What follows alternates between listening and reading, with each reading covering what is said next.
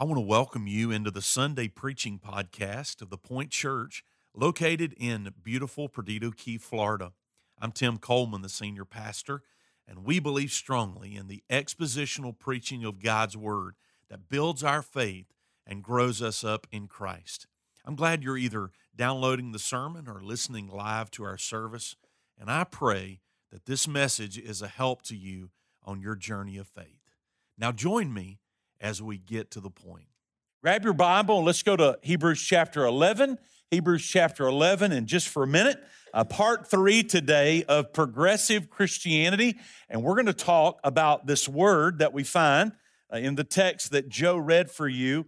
The word is faith. If you're a guest today, I would just encourage you, if you have time, to go back and listen to part 1 and part 2 of these two words that are placed together, Progressive Christianity, which is not true Christianity. It is a hijacked version. It's like the Apostle Paul says in Galatians chapter 1, there are others that preach another gospel. It's not really the gospel, but they are declaring it to be good news, the truth. We've been addressing some different aspects of what is going on in the church. And so today, I'm going to wrap up this little 3-part series with part 3 on progressive Christianity. And we're going to focus in for just a minute on this word, faith, that you find 5 times in these 6 verses. Sarah Winchester married into the Winchester family. I don't know if you've heard of the Winchester Mansion just outside of Santa Clara, California, but she married into the Winchester family and lived in that mansion for most of her adult life after she got married, before she passed away. But when her husband died, unfortunately, she went and she visited a psychic. And she, of course, was traumatized and heartbroken. And the psychic told her, here's the problem. The problem is, for every person that has been killed by a Winchester rifle, their spirit is going to haunt you for the rest of your life. There's only one thing that you can do to keep them from doing that, and that is you must constantly, non-stop, never stop building on the mansion. Now think about that. She lived 38 more years after her husband passed away. So for 38 years, every day, you could hear hammers ringing out, pounding on her home as construction never stopped. Now, there was no rhyme or reason to the things that she just kept on building. She passed away in 1922, and to this day, I looked it up online, there are actually hours that you can visit the Winchester Mansion just outside of Santa Clara, California, and people go to it literally on a daily basis, and they go there primarily for one reason. They want to see all of the odd things that she did to that house in order to keep the construction going. Now, in that house, there are doors that just open up into the wall. There are windows right in the middle of the floor that just open up into the floor joists. As a matter of fact, all through that house, you'll just randomly find stairwells. And those stairwells are built and framed out, and they just end at the top of the ceiling. How many of you could say amen that this is an odd house, right? I believe today that the Winchester Mansion is somewhat of a picture for us of the religious scene and even a picture of progressive Christianity. People are pounding away every day trying to build a faith or a religion that has no rhyme or reason. New foundations are being poured every day that are a complete waste of time and energy. There are even some places that are called the church or a church where people come and visit or gather on a regular basis, and I often look at them and I see that they are attractional. Maybe they're a loving compassionate, welcoming place. But as I take a look at the church, its doctrine, and its function, I would say they are odd at best.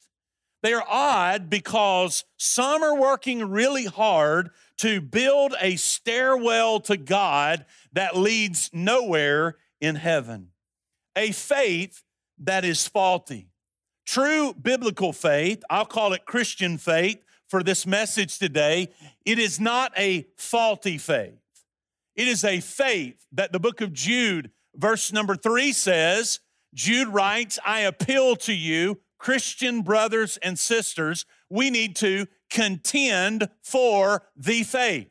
Now that word contend there means to fight. I mean, that's the word. It means to wrestle. It means to strive for the faith. What is the faith that was delivered to us by the saints? It is our doctrinal belief from creation to the end of the book of Revelation. It is the Word of God, God's redemptive plan that includes our Lord and Savior, Jesus Christ, dying on the cross. Our Savior is the only way that a human being will ever make it to the Father. Church, hear me today.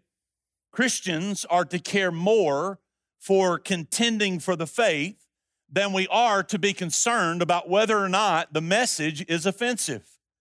Now, I'm not talking about disposition. I'm talking about our position. You do know that our position is offensive. The Bible says people get offended when you tell them, no, you're a sinner, or no, Jesus is the only way to the Father. They really get offended when you bring up an eternal destination called hell, a place separated from a holy and a righteous God. People say, how dare you to tell me that I'm going to a place called hell? And you and I know that we're not just randomly saying that. We're only repeating what the Scripture says, right? What we believe, the doctrinal system of our faith. We are to stand with it. We are to stand for it. We are not to build upon it. We are not to pick apart our faith, but stand on the foundation of our faith. That word faith, primarily in this culture, in this world today, is a very pluralistic word. In other words, people believe there are many faiths. There are many ways to God. The world says today, find what faith fits you. Whatever makes you comfortable, whatever you like the best, just go with your heart and follow that, because in the end, we all end up at the same place. Does that give anybody in the room heartburn today? Because we don't find that in the Bible, right? We don't find in the Scriptures, figure out your own way or find the best way. What we find is that Jesus is the way, the truth, and the life. Someone in this church shared with me this week that they were in a worship setting with an ordained minister recently, and this ordained minister of a mainline denomination, he was preaching along through his message, and in the middle of his message, he just stopped and said, now, who am I to say that Jesus is the only way to the Father? Now, obviously, this ordained minister was open to there being more than one way to God, because pluralism says there are many faiths, there are many ways to God. But you and I know that's not the Christian faith. There's the Christian faith, and then there's everything else that people choose to believe in. There may be faith involved. In other words, you believe in something or you're trusting in something, but I declare to you today that apart from faith in Jesus Christ, any faith is nothing but doors that lead into walls, windows that lead into the floor, and staircases that do not lead to nowhere. They actually lead to an eternity separated from a holy and a righteous God. A true Christian, someone who has been born again, saved by God's grace, has been awakened by the Spirit of God. After we hear the truth of the gospel, the Holy Spirit speaks to us and draws us to repentance and faith in Jesus. Faith is trusting in Christ and Christ alone for the atonement of our sins. Do you understand that today? Do you believe that today? Because that's what Christian faith is. If you've never had a moment in your life when you have acknowledged that you're a sinner, when you believe on the Lord Jesus Christ, when you confess your sin and confess Him as Lord, it's our prayer that today might be your day of salvation. I plead with you, come to Christ. He's the only way that you'll ever have the right standing before the Father. That's what Christian faith is all about. The writer in Hebrews chapter 11 here is writing about Christian faith, and he's showing us that our faith calls us to action. That's what Hebrews chapter 11 is really about. It's about an active faith. We take the Word of God and we act on it in trust, knowing that when we do that, there may be consequences. When we do that, people may not like it. When we do that, people may hate us.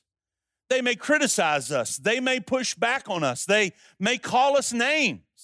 Certainly, many people view us today as narrow-minded.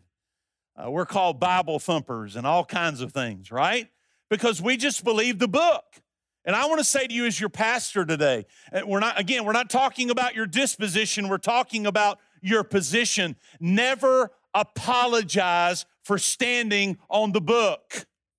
Never apologize for standing on the Word of God.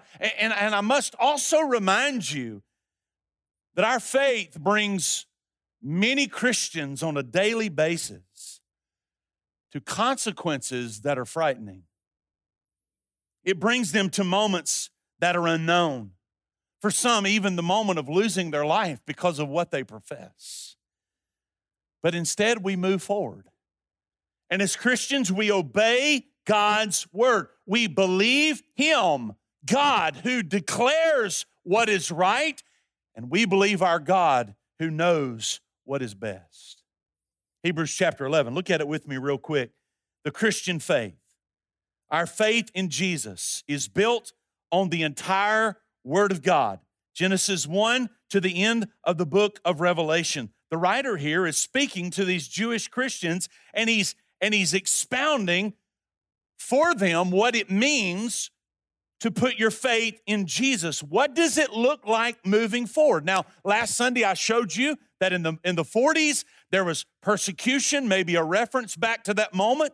If the book of Hebrews is written in the 60s, we're looking forward to just a few years to the destruction of the temple.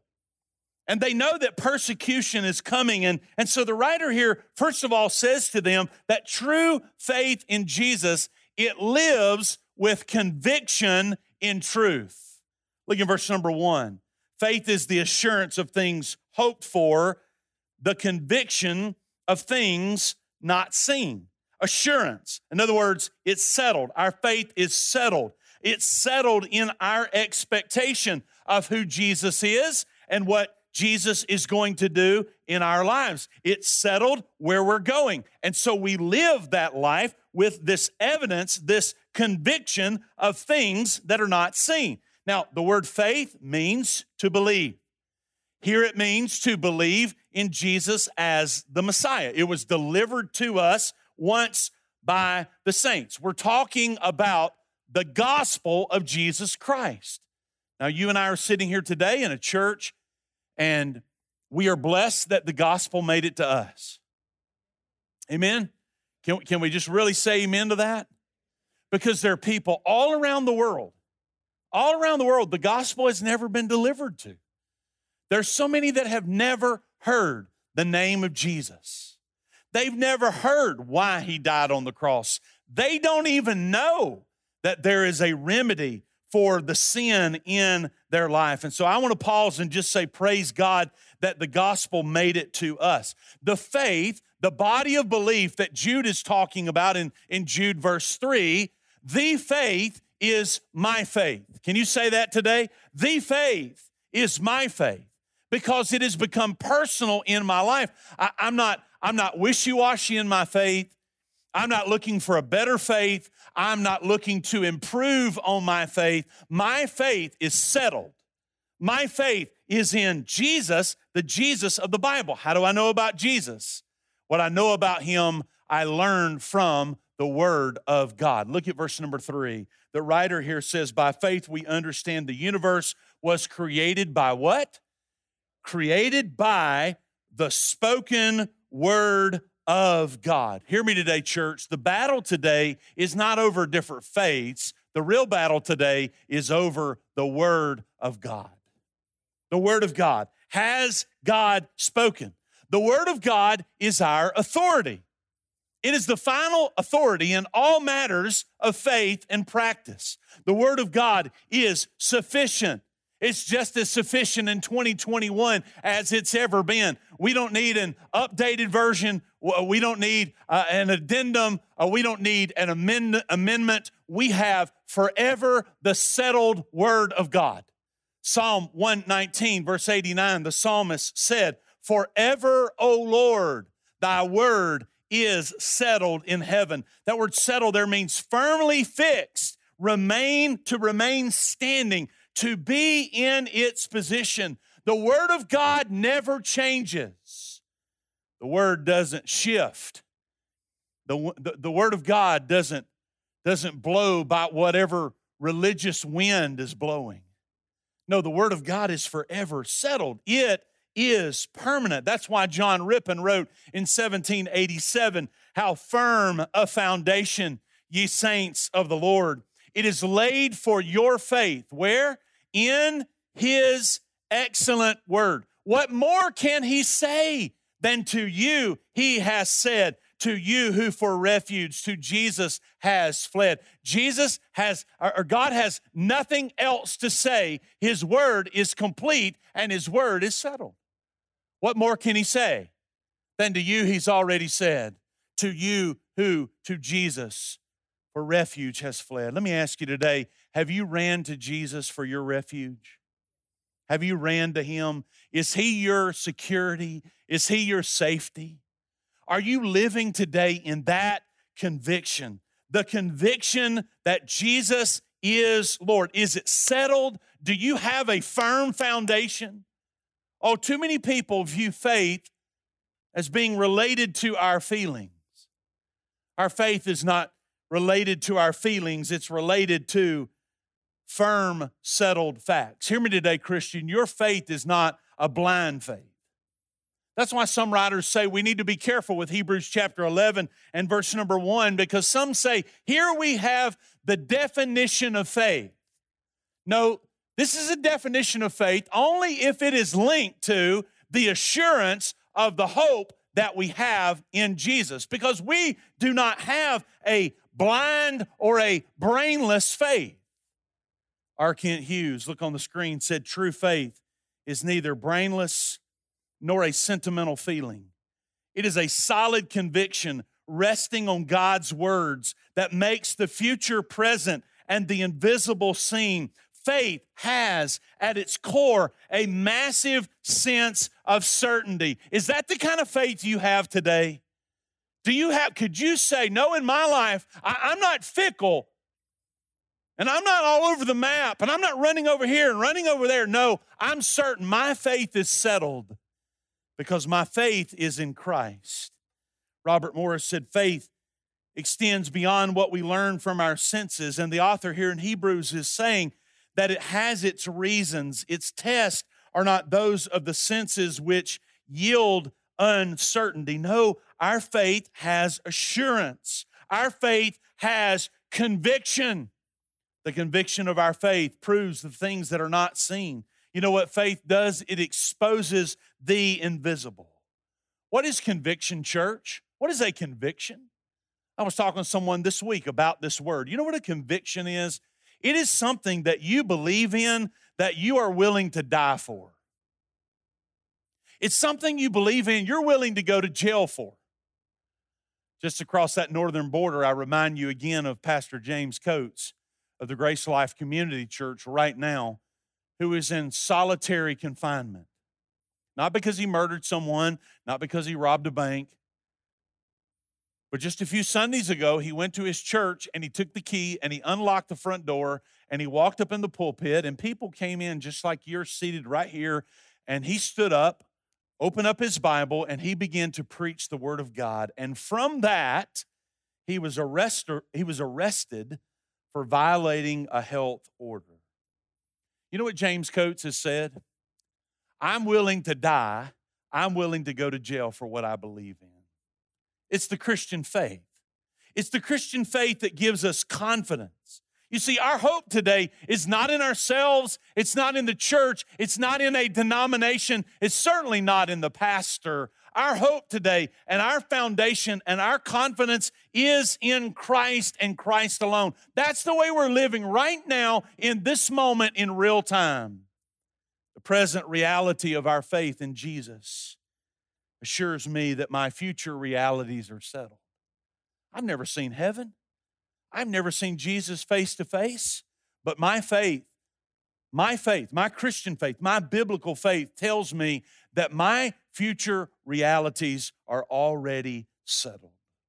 Now, I'm going to tell you, in this culture, in this world today, we prayed today for evangelism. I'm going to emphasize that again in a couple of weeks. To go out in this postmodern, godless culture and to share the gospel of Jesus Christ, how many of you know that before you go, you better have it settled in your own heart? You better know that you've got the right foundation. You better know what you're standing on. You better know who your security is. I absolutely love the story of the Golden Gate Bridge back in the early 1900s. As they were building the bridge, there were 23 men that fell to their death. And through that concern, they came up with a plan. They said, we've got to do something. And so they spent, think about this, early 1900s, $100,000. They designed a net that would stay up under the men as they worked up on the bridge. And there were actually 10 men that lived to testify that the net worked. Can we say amen to that? But here's what they found. Not only did it save 10 lives, but they found that in the work on the bridge, because the men didn't have to worry. They didn't have to worry and fear about falling. They knew if they did, they would be caught. The productivity on the bridge went up by 25%. Now, when I read that story, I said, man, that to me is a picture of kingdom work, right? Because I'm safe. I'm secure in Jesus. Y'all with me? I'm safe and secure. And the worst thing that could happen to me, the very worst thing, is that I would open my eyes and be in the presence of the Lord. So as I go out here into kingdom work, knowing that I have the right foundation, knowing that I have security in Jesus, it enables me to go out, and regardless of the opposition, no matter who laughs at you and scoffs at you or walks off or mistreats you. There's some people in this room that experience that almost every week, almost every single week in their ministry. They deal with rejection. How many of you know that's no fun? That's no fun because we want to see results. But friends, we know today as we go out and we experience that, the Lord is on our side and He's going to see us through. And I just say to you, in these last days, Christians, may our productivity go up in the kingdom because our faith is getting stronger and stronger in Jesus. Let's live the Christian life. Please hear me. Let's live the Christian life, not apologizing every turn for what we believe, but live the Christian life with conviction. Conviction that what we believe is forever settled. Number two, and I'm done. The second thing about true Christian faith that I think the author unpacks here in these 6 verses is that we learn from the example of others. In verse number 2, he mentions the people of old who received their commendation. That word is their testimony. The people of old have a testimony of faith, of expectation, of hope, of believing. You see that theme all throughout the Bible. Now, one author, as I was reading this week, some different things about Hebrews chapter 11, he said, as you come to this chapter, it's like you're looking out on a plateau and you see a lot of people from old, the life they lived, the faith that they had. And he said, the reader can see what is needed for whatever is ahead. The reader can see in Hebrews chapter 11 what we need for what's ahead. I was on the phone last night talking to a dear pastor friend of mine in the Midwest, and we were going back and forth. And you know what we were talking about? We were talking about what's ahead. Anybody in the room today just feeling a little bit of concern about what's ahead? I mean, I said it last Sunday, didn't I? The walls are closing in. The walls are closing in on our Christian faith. And please, I pray by the Spirit of God that you'll receive that and hear that. That's not just Pastor Tim being in a bad mood and being pessimistic. The walls are closing in on our faith. I believe there's some difficult days ahead for us.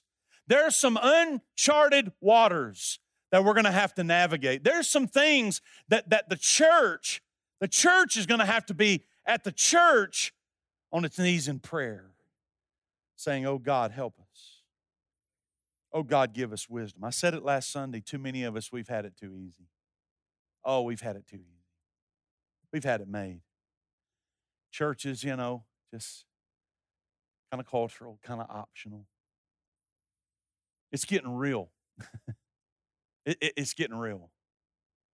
And so when we look in our Bible, we have to process historically and biblically that so many of our brothers and sisters have gone through things a whole lot worse than we're going through. And in real time, right now, in this moment, brothers and sisters around the world are going through things that you and I would wish that we never would have to go through. The question is, when we face intense persecution, does it make sense to you that before we get to that, we better be settled in what we believe? Does it make sense to you that just like Shadrach, Meshach, and Abednego, no matter what decree is given out by the king, that we will have the faith that those three Hebrew boys had? And they said, "We will not bend, we will not bow." We're not backing up. Isn't it beautiful today, Christian? Isn't it comforting to know that we have a historical record in the inspired Word of God of men and women who said, "No, I'm not backing up. My faith, my trust is in God, even if it costs me my life." Read the book of Martyrs, the Fox's Book of Martyrs, if you need something in addition to the Scripture. To see men and women who were willing to be killed, burned at the stake, literally boiled to their death. Why? Because they believed in God. And they had a strong faith. Church, we need strong faith for what's ahead. Strong faith. We need strong trust.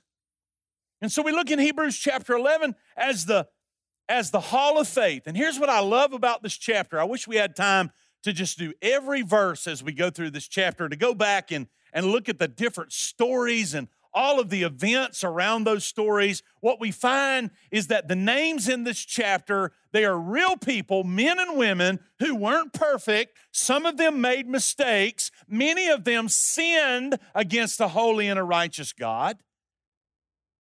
Yet they were remembered now for their faith and their trust in God. As the writer says, look in verse number 4, in speaking about Abel, and I'll back up to him in just a minute, But speaking of Abel, it says, "And through his faith, though he died, he still speaks." There are so many people that are speaking to us today from the grave.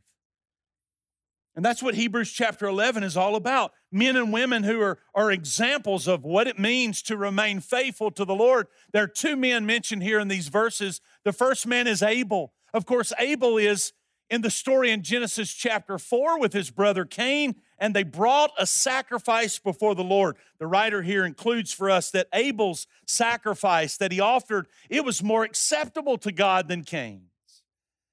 We look back and we see that Abel's offering was the firstborn of his flock and the portions of the fat, while Cain came before the Lord and brought an offering of the fruit from the ground. There's a lot of discussion and reams of paper that have been written about this story and why Abel's sacrifice was more acceptable. And some try to say, well, you know, Cain just brought the fruit from the ground. But I want you to stop for just a minute and think that maybe Cain brought the very best possessions that he had, because that's what he did, right? He was a gardener, if you will. Abel came and he brought a living sacrifice. And I've heard preachers through the years say, see there, you know, that's why it was more acceptable. It's a picture of the sacrificial system. And I would just kind of say to that, the only problem with that is that the sacrificial system had not been initiated yet. So why would Abel have known that he needed to bring a living sacrifice? I do not choose to solve that problem for you today. I just want to say that what we know is that God looked down and he saw exactly what was going on in those two boys' hearts.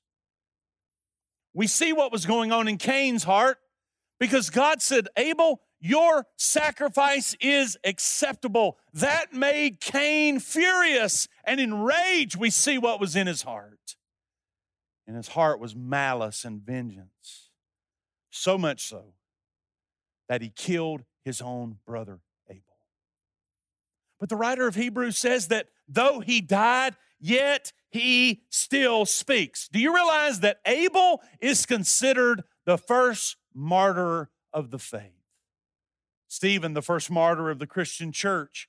Abel, the first martyr of the faith, as his brother killed him out of jealousy. And when you look at Abel's life, here's his testimony. He trusted God completely. Next, we see a man named Enoch. What a testimony. How would you like to have the testimony of Enoch? That Genesis chapter 5 and verse 24 says, Enoch walked with God, and he was not, for God took him. What does that mean? In the Hebrew, that means he disappeared. Where'd he go? Where'd he go? Enoch is walking with God. And listen, his life, his faith, his trust, oh, it pleased God.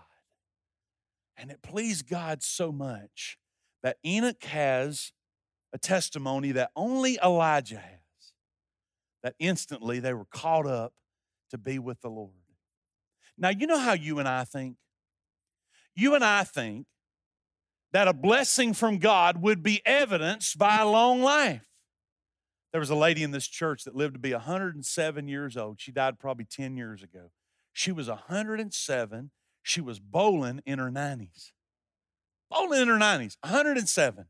And we look at her and we say, man, what a blessing. She lived a long life. When we look at Enoch's life, he did live 365 years.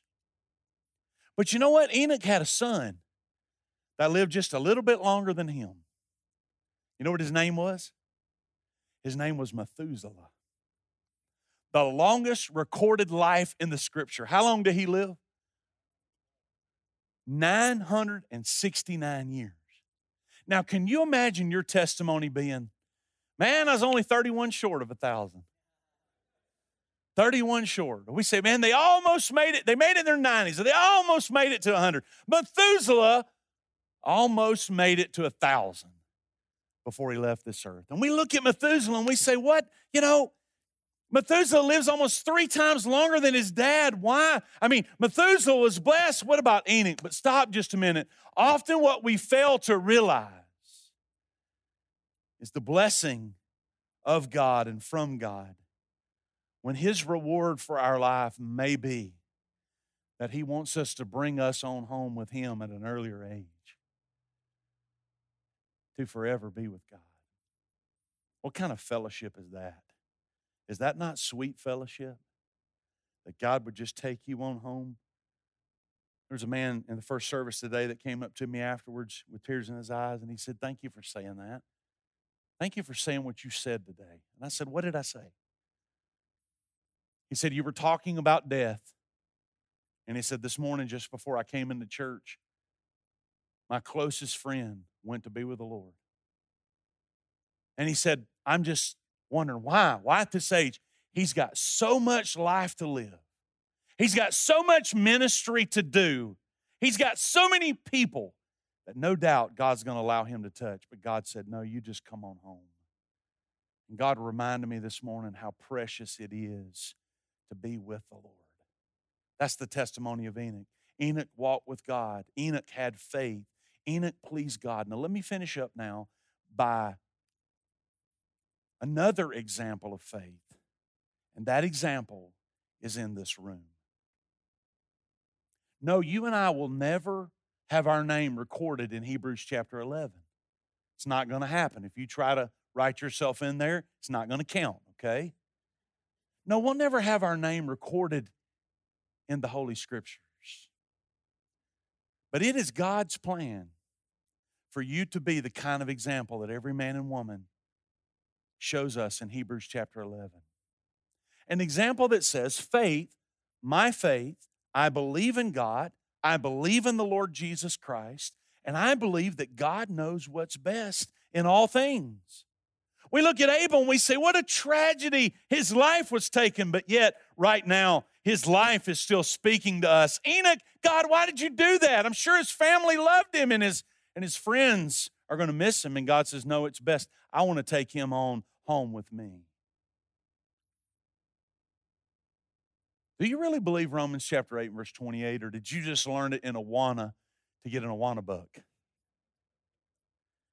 That we know that all things work together for good to them who love God, to them who are the called according to his purposes.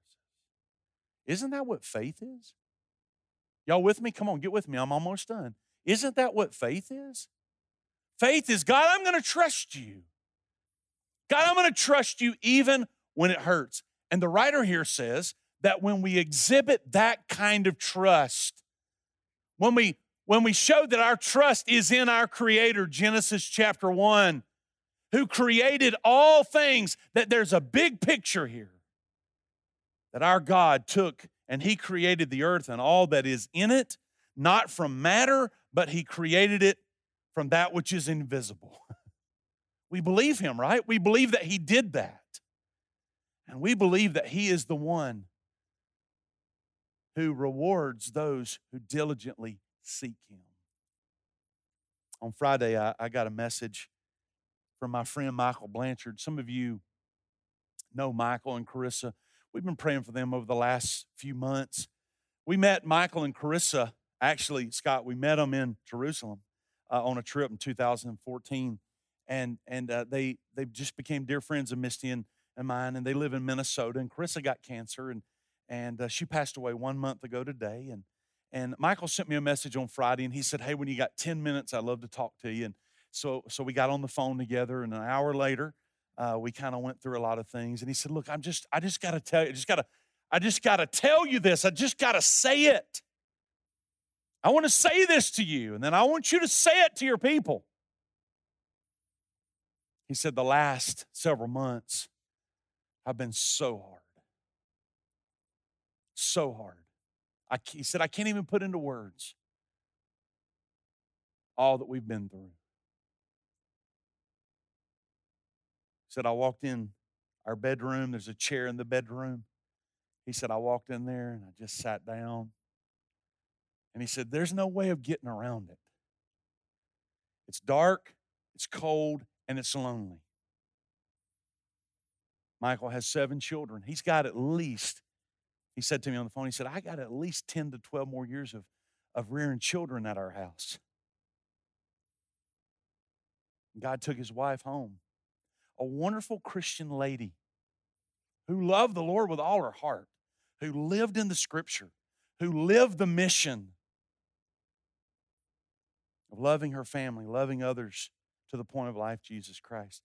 And 1 month ago, they had Carissa's memorial service. And he said, Tim, it hurts, and I can't tell you how many times I have said, God, I don't understand this. It doesn't make any sense to me.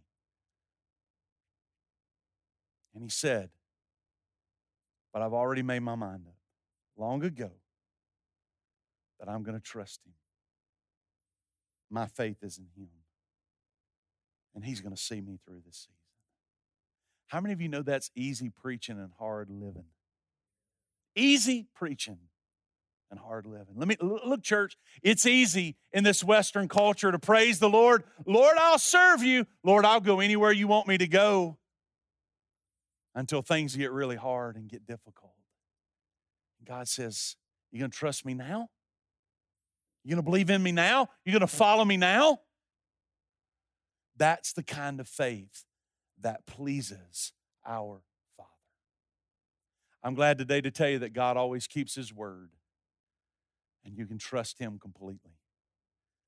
Pastor John Bassanio, longtime pastor of Houston's First Baptist Church, said one day he was sitting in his study at home, and he was reading a book.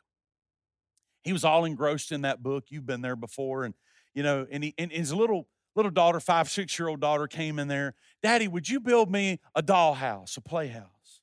And he said, I'm reading. And I said, yeah, I'll build you one. And he just, I went back to reading.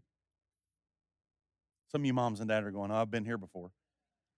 So he said as he read, he just kind of glanced out the back window, and he noticed his daughter coming off the back porch with just this armful of stuff, dolls and toys and dishes and all kinds of things. And he said he noticed her the first time, and then she just kept coming until finally he noticed a big pile of stuff sitting out in the backyard.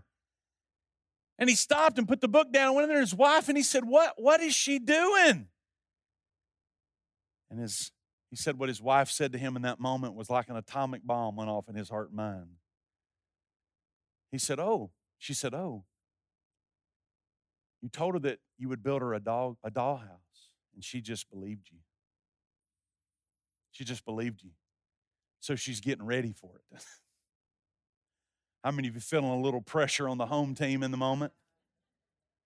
Pastor Bassanio said he put that book on his table. He went and got in his car, went down to the local lumber store, bought a bunch of lumber, said he came back and built his daughter a dollhouse, and he said, I built that dollhouse not because I wanted to, not because she needed it.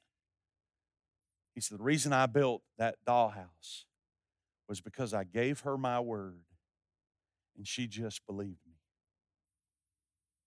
Now, that's a little silly story to illustrate our relationship with our Father, that He has spoken, He has given us His word. What does He want us to do with that word, church? He wants us to believe Him and then to put our faith into action so that we too might be an example to one another and to others.